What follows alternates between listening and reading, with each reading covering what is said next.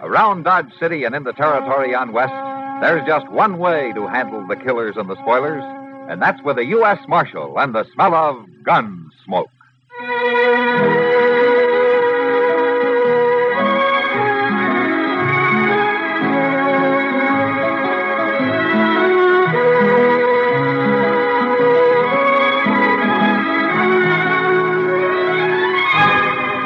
Gunsmoke, starring William Conrad. The story of the violence that moved west with young America, and the story of a man who moved with it. I'm that man, Matt Dillon, United States Marshal. The first man they look for and the last they want to meet. It's a chancy job, and it makes a man watchful and a little lonely.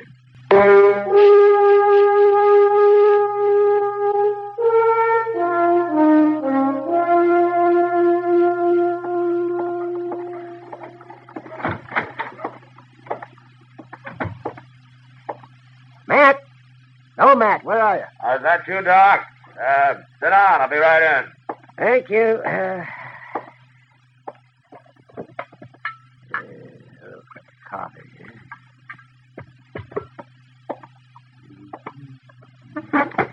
Uh, How are you, Doc? Uh, how's the coffee? fine, fine. Pour yourself a cup. Well, gee, thank you. What were you doing out there, Matt? Uh, Watering the prisoners? I haven't got any prisoners now, Doc. Oh, then you're falling down on the job. Offhand, I can think of a dozen men around Dodge that ought to be in jail. Now, will you give me a list? I'm going to need somebody to bring to trial next week. You are? Well, what do you mean? Well, there's a new circuit court judge coming. He's going to be disappointed if there's nothing for him to do. A new judge. What happened to Judge Brookins? Well, he just needed help, I guess. After all, he has to cover about the whole of western Kansas. Well, who is this new man? What's his name? Out of the name of Stokes, Judge Stokes. Man, that's all I know about him. Stokes. I hope he's a good one. I've seen some remarkably unlearned judges in my time. That is not an easy job, Doc. And out here, it doesn't pay enough to make it worthwhile to most men. You know, Judge Brooking could probably do twice as well back east.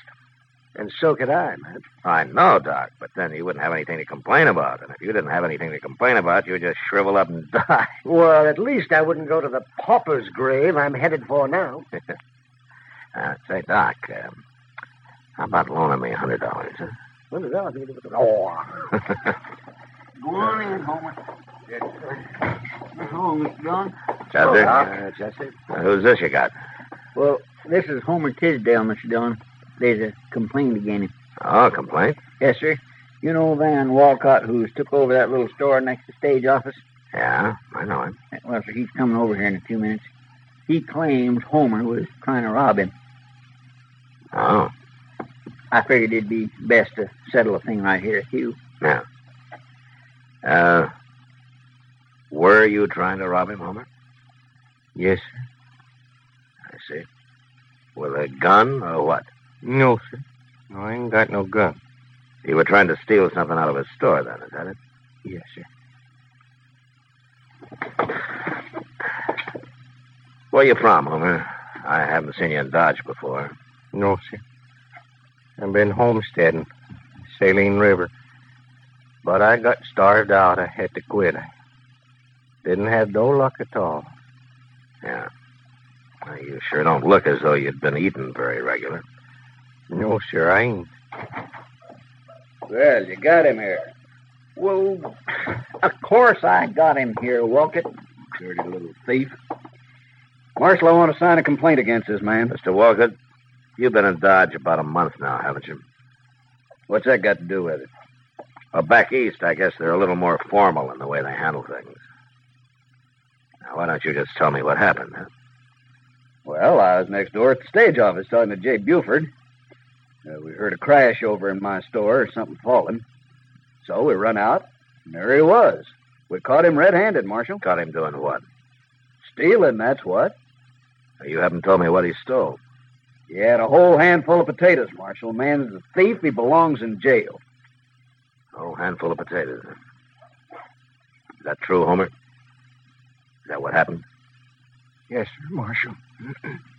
yes, sir, it's true. I was hungry, and I seen the potatoes. I, I thought he wouldn't miss a couple. I could pay him back later. Man who steals belongs in jail. Look, Walcott, he shouldn't have done it. I admit that, but uh, Then throw him in jail. but I can't do that. Why? Well, for one thing, Chester and I have to ride up to Fort Larned for a few days, and there wouldn't be anybody here to watch him and feed him. Leave him some water. That's all he needs. Chester, you take Homer over to the Long Branch. Maybe Sam Noonan can put him to work sweeping out or washing glasses or something, huh? Now, look here, Marshal. You ain't going to make a fool of me. Get going, Chester. Marshal, I'm telling you. Mr. Walcott, why don't you get back to your store? Maybe somebody's found a few pennies and wants to buy that handful of potatoes.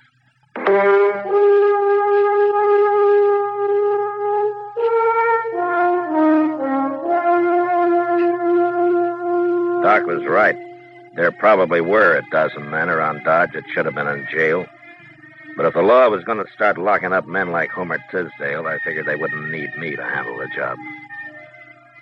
At least that's what I thought on the way to Fort Larned. It was four days later when we got back, and I found out different. We were riding up Front Street past the stage office when Jay Buford, the stage company manager, and Van Walcott spotted us and started yelling. I had Chester take my horse while I got down and went over to see what they wanted. Oh, you come back just in time, Marshal. done what I said, it wouldn't have happened. I was just telling Walcott. If you didn't get back today, we'd have to do something ourselves. What's the trouble, Buford? Murder. Murder and robbery, Marshal. Right there in the stage office. Charlie Reynolds is dead and $10,000 is gone. Happened this morning.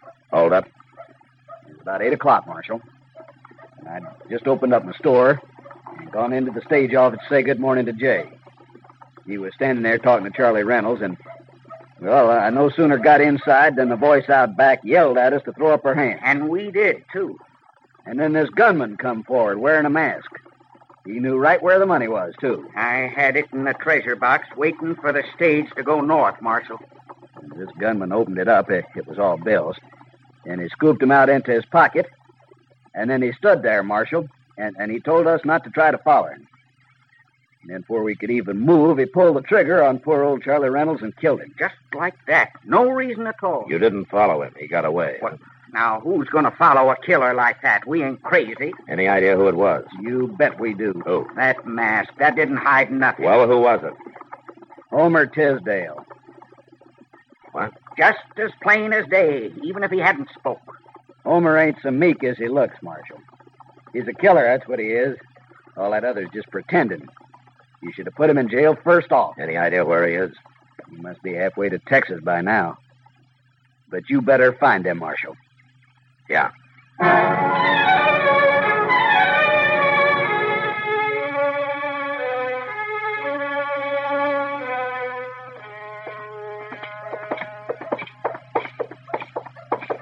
Yeah. That Homer's a mighty cool one if he is still in Dodge, Mr. Dillon. Uh, Maybe he hasn't heard about it yet, Chester. You don't think he did it, do you? Well, we'll ask him if he's in here. There he is, sweeping out back them tables. Yeah.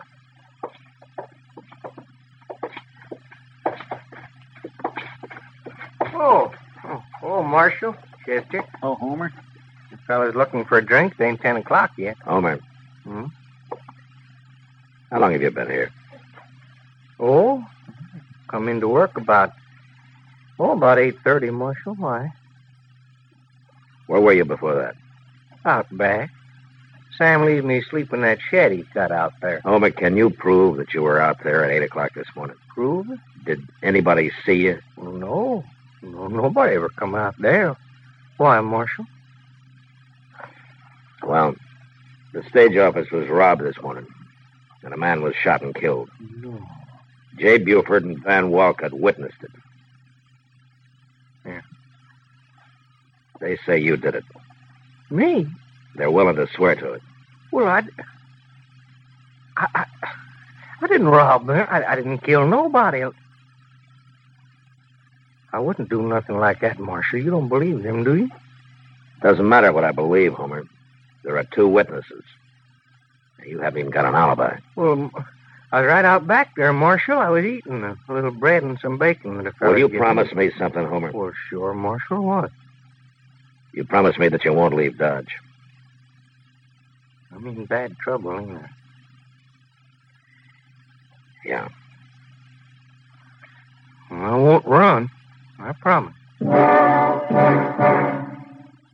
Three days later, Judge Stokes Circuit brought him to Dodge. I went over and talked to him about Homer Tisdale. And it was like talking into a rain barrel, or rather a whiskey barrel. The judge seemed to have more interest in corn liquor than in the law. And all I could get out of him was that a jury would have to decide the case. So the following Monday morning, court was opened in an old dance hall across the railroad tracks. A jury was sworn in, and Judge Stokes took over. First, he put Van Walcott on the stand, and then Jay Buford. Chester and I sat with Homer and watched. Marshal, some, Marshal, something I don't understand. What, Homer? Well, uh, that judge, he's been talking to Walcott about me. Now he's going to talk to Buford. Is he going to ask me anything? Well, sure, Homer. He'll put you on the stand, but uh, you'll have your lawyer to help you. Uh, what? That man